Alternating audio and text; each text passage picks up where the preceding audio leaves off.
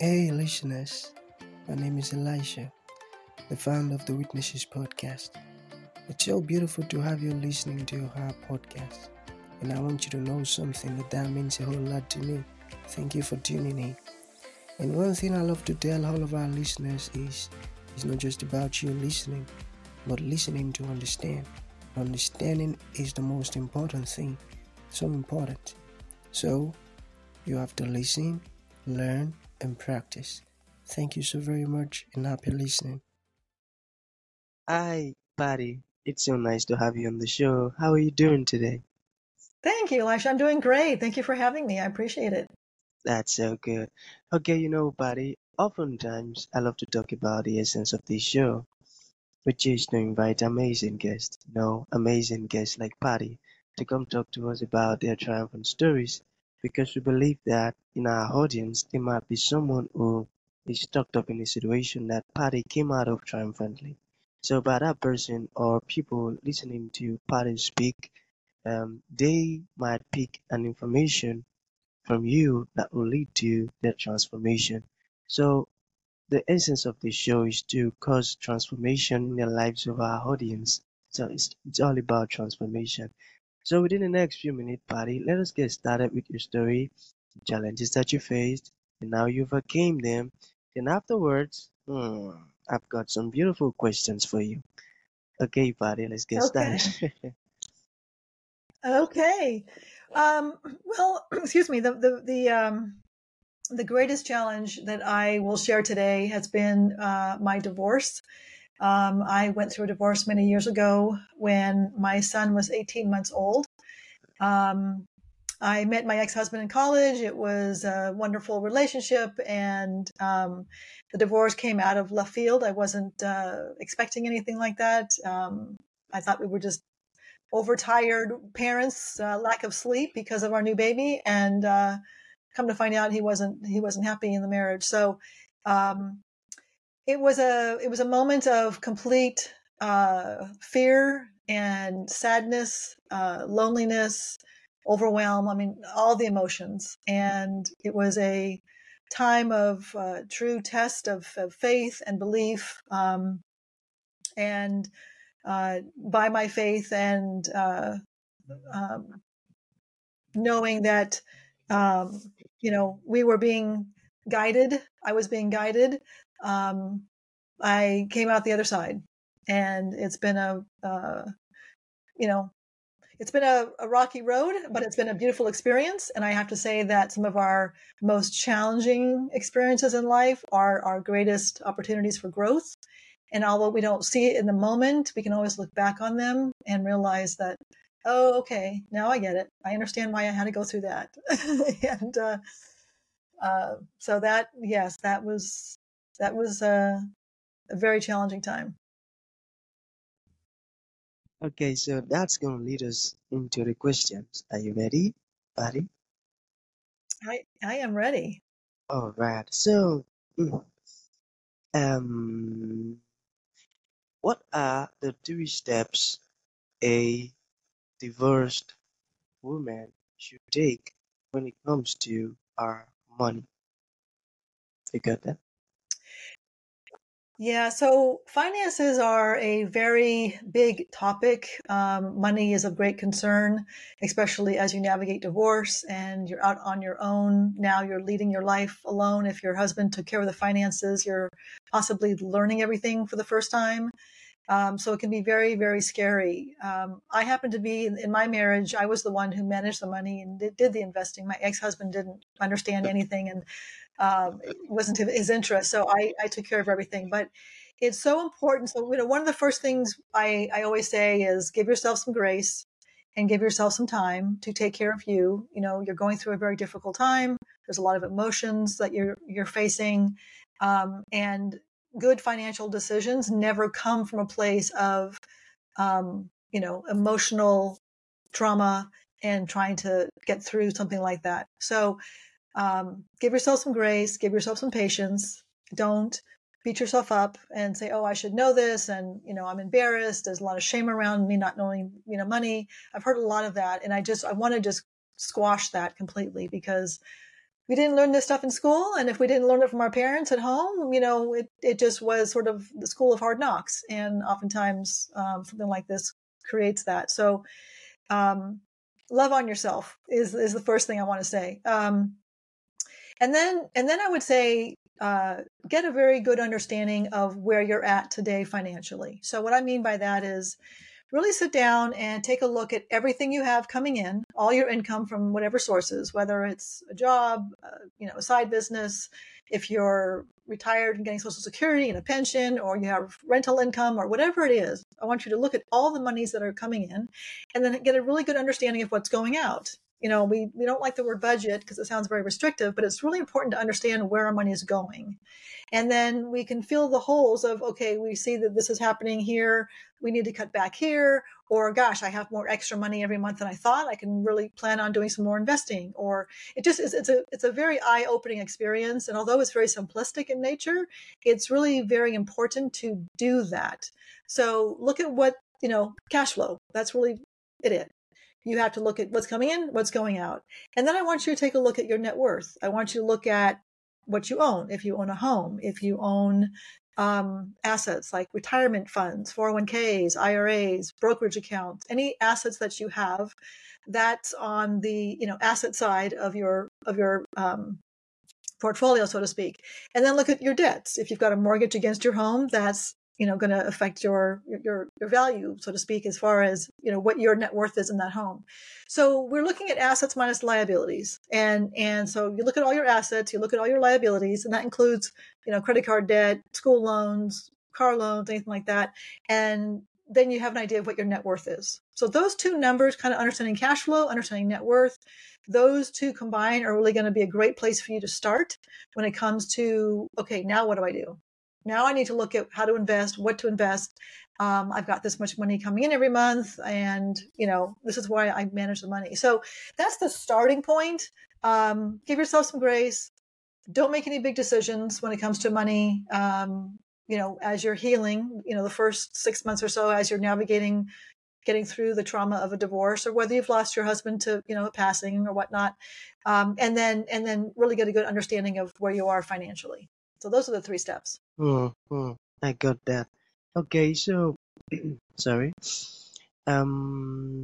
What are the common struggles you see with women and money?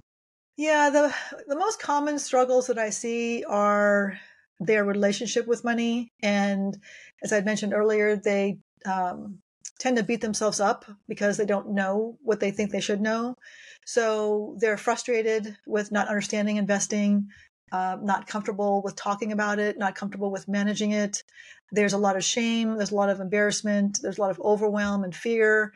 And if you're coming from that place of, not feeling comfortable and not knowing monies and whatnot, it's very disempowering. And so I really encourage you to, again, like I mentioned earlier, give yourself some grace and get yourself an opportunity to learn. There's all kinds of opportunities that you can reach out to start to understand. There's some great books out there. Be careful about what you see online, because there's a lot of things that's incorrect online, and there's a lot of things that are very correct and very good. Just be mindful of what you're reading and what you're watching.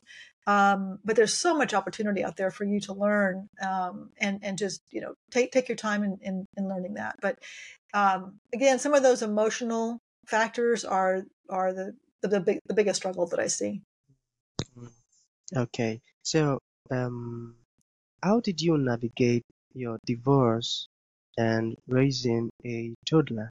You mentioned now your child was 18 months old when the divorce occurred. So how did you go about it?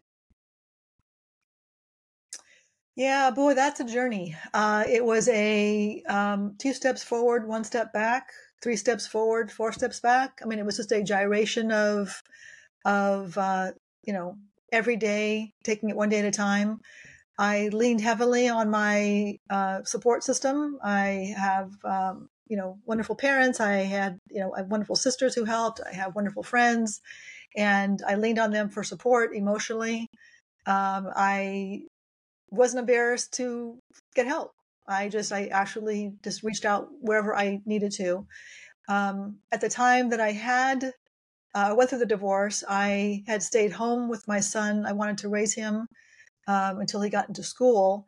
I was in corporate banking prior to having my son, and we had actually tried for 5 years to get pregnant, couldn't get pregnant, and finally did by in vitro. And I was so blessed and excited that I was pregnant. The last thing I wanted to do was put him in daycare. So when I went through my divorce, I was at home with him, and now I had to figure out what to do with, okay, I've got to find some income, and I got to get a job, or I've got to do something. But you know, motherhood was my first and foremost responsibility and desire. So I landed in the mortgage business, which allowed me to work at home and have flexibility with my schedule. It was great. So it was a gyration of emotional healing, physical healing. I made sure I exercised. I made sure I ate good. I wanted to be my best because I wanted my son to see me at my best, or to have a mom who was healthy emotionally and mentally. And just at that young age, I didn't want him to see me, crying all the time, which I was doing behind closed doors. And so it was a very slow process. It was a very slow process. And I remember, this was a great analogy. I remember I was in a therapist. I was meeting with my therapist, and she had used the analogy. She goes, because I went in there and I said, I'm just so frustrated with being so sad all the time. I want to feel better. I want to feel, myself again. And it's not happening. And I wanted to heal fast, and it just wasn't happening. And she goes, this kind of healing and emotional healing is much like a physical, healing. If you were to get into a car accident and you completely crushed your leg and broke all your bones and tore your muscles and ripped that leg up, to smithereens, you can't, want it to heal fast. You have to let nature take its course. You've got to make sure you, go to the doctor and you clean it out. You take the right medicine, you rest, you put your leg up, you allow the healing to happen, and you can't will your leg to heal faster. You've got to be patient and let that course. So it was a great analogy for me. And I sort of accepted the fact that my healing was going to take a while. And I knew I was going to get on the other side of it, just like I knew that if I was in an accident, my leg would eventually heal if I took care of it right. If I tried to run on it, out of the gate, I would cause more damage and it would not heal well. So I had to, slow down to speed up, so to speak. So I allowed myself to just take care of me, take care of my son, and let time heal. And that's what I did. So it was a journey, though. It doesn't happen fast, and it doesn't happen, in one linear line. It's like I said, it's, forward, backward. And then eventually you just start to move forward. And I think that's anything in life. If you've got an illness or you've got anything else you're struggling with, that's just the way of dealing with trials and, challenges. Beautiful, and here you are today, standing beautifully, fine, and all of that. And, part of the stuff that you've said is actually going to help people that are in your the situation you overcame. There are some people stuck in this situation that you came out of triumphantly. So the amazing words that you've spoken so far, I tell you, it's actually going to help them. I'm so sure and confident about that. Okay, so Patti, you've got just one more question to go. And the question is, let's say there is one piece of advice you like to give to the audience. What would that be? And let's say there are some people who like to reach out to you, learn more about what you do. How can that be possible? Sure. The one piece of advice it sort of ties into what I said earlier is give yourself grace. Just really focus on self-love. And I know that's very cliche, and it's, self-care is an overused word these days. We hear all the time, oh, self-care. But we really need to address that, especially in these days. There's a lot of stuff happening in the world, and there's a lot of things that are scary. And if we get caught up in all the fear, we get caught up in all the, the news. I don't watch the news because I don't get tied into that. What they suck you into, this vortex of fear. And I just have no interest in going down that path. I can't control what happens. I care, of course, but I can't control what Congress does or what, happens in the wars. I mean, it's heartbreaking But if I can't physically myself control something, it just eats up my energies and my ability to serve my community, my family, and do what I can do. So fill your cup, take care of you and do whatever it is that you do that makes you happy as far as, working out, exercising, getting physical, taking good care by eating well, really being mindful of drinking lots of water. I'm, obviously pray and meditate. I try to spend time in nature. I mean, all these little things you can do to help you navigate, during any difficult time, whether it's a divorce or anything else. It's just really important to take time for ourselves. And this, it seems like society now is very fast. Everyone's just moving at the speed of light and move and hustle and grind. And we've got to just, step back and let ourselves breathe a little bit. So be okay with that. Be okay with stepping back and taking care of you and try not to get caught up in, the fears of everything around you, because that does no good. That does not help at all. And if you're not living in faith, you're living in fear. And if you're living in fear, you're not living in faith. So it's like, it's one or the other, right? So better to live in faith than to live in fear. Easier said than done sometimes. I get it. But if you are mindful of it, just bring yourself back to the faith. Yeah. And then your second question with regards to how do people find me? So my website is the best place. It's just my name. It's pattihandy.com. It's pattihandy.com. And there's a free download on the homepage. It's an ebook that I wrote. It's called Women Soaring Solo. And it's some financial tips as well as 50 ways to flourish after divorce. It's 50 ways that I did different things in my life to flourish after my divorce and how I healed. And then there's a short training to watch that's also complimentary. So jump on the website. And then the website also has different ways you can work with me. I do one-on-one private coaching. You can buy the Minding Her Money course. So it's all there to take a look at. And if you have any questions, I do on my contact page have a calendar, and you can book a complimentary discovery call with me as well. I love that. Patti said, it is better to live in faith than in fear. I felt that. Very deep word. Okay, so that's going to be the end of the show, Patti. Thank you for honoring the invite. Thank you for blessing us with such insightful words. I tell you, the listeners are definitely going to benefit from the words you've spoken so far. Thank you so very much, Patti. Thank you. Thank you, Elisha, for having me. I appreciate it. Thank you for tuning in to this incredible episode. Your support means the world to us, and we truly value you. We look forward to having you join us for the next episode. If you enjoyed what you heard, please consider rating and reviewing us on Apple Podcasts. Your feedback is greatly appreciated.